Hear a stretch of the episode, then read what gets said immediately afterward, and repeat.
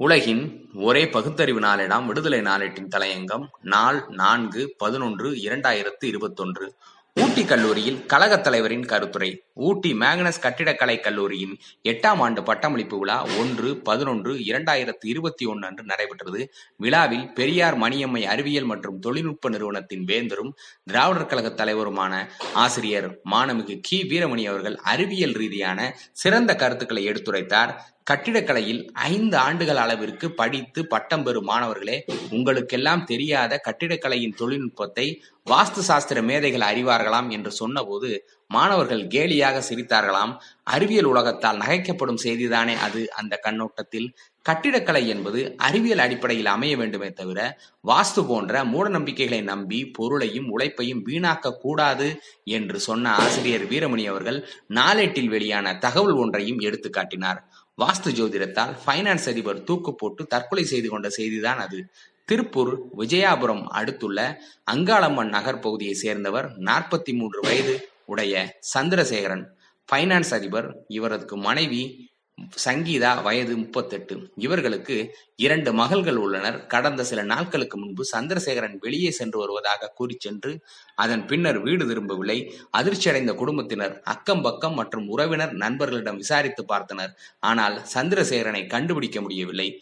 திருப்பூர் நல்லூர் காவல்துறையில் புகார் செய்தனர். காவலர்கள் வழக்கு பதிவு செய்து சந்திரசேகரனை தேடி வந்தனர். இந்நிலையில் பொங்கலூர் அழகுமனையில் உள்ள ஒரு காட்டில் நாற்பது வயது மதிக்கத்தக்கவர் மரம் ஒன்றில் தூக்கிட்டு பிணமாக தொங்குவதாக அவினாசிபாளையம் காவல்துறைக்கு தகவல் கிடைத்தது.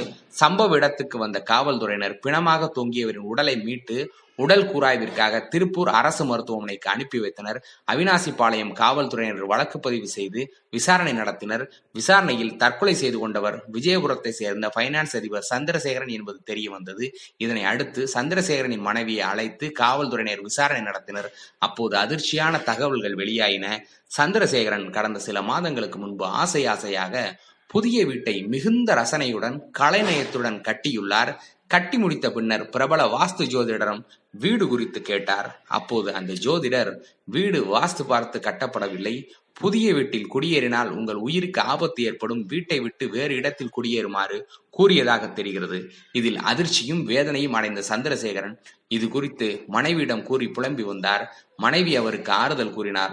ஆசையாக கட்டிய வீட்டில் குடியேற முடியவில்லையே என்ற கவலை அவரை வாட்டியது. ஒரு கட்டத்தில் விரக்தி அடைந்த சந்திரசேகரன் வீட்டை விட்டு வெளியேறி அழகுமலை அடிவாரம் சென்று அங்கு மரத்தில் தூக்கு போட்டு தற்கொலை செய்து கொண்டது விசாரணையில் தெரிய வந்தது. இது குறித்து காவல்துறையினர் தொடர்ந்து விசாரணை நடத்தி வருகின்றனர். வாஸ்து மூடத்தனம் ஒரு குடும்ப தலைவரின் உயிரை பறித்து விடவில்லையா என்னே கொடுமை. இந்திய அரசமைப்பு சட்டம் ஐம்பத்தி ஒன்று ஏஹெச் என்ன கூறுகிறது?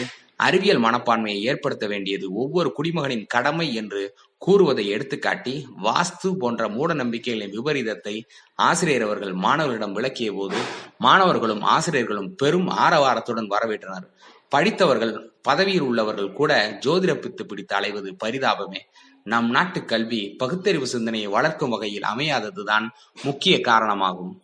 ஜோதிடத்தில் வாஸ்து என்ற ஒன்று உண்டாம். அதன்படிதான் வீடுகள் கட்டப்பட வேண்டுமாம். கோவில்கள் கூட வாஸ்து சாஸ்திரப்படிதான் கட்டப்படுகிறதாம். அப்படி இருக்கும்போது ஐயப்பன் கோவிலும் ஸ்ரீரங்கம் கோவிலும் பற்றி எறிந்து புது விக்கிரகங்கள் வைக்கப்பட வேண்டியது அவசியம் ஏன் வந்ததாம்? ஆந்திர முதலமைச்சராக இருந்த என் டி ராமாராவ் தலைமைச் செயலகத்தை வாஸ்துப்படி மாற்றியமைத்தாரே.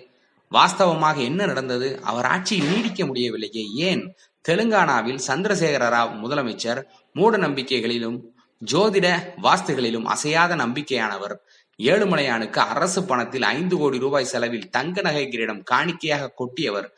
வாஸ்து சாஸ்திரப்படி தலைமைச் செயலகத்தையும் தமது இல்லத்தையும் சீரமைக்கும் வகையில் இருபத்தைந்து கோடி ரூபாய் செலவில் கட்டடத்தை உருவாக்கியவர் அவர். ஆட்சி காலத்தில் நடந்த ஒரு நிகழ்ச்சி முக்கியமானது.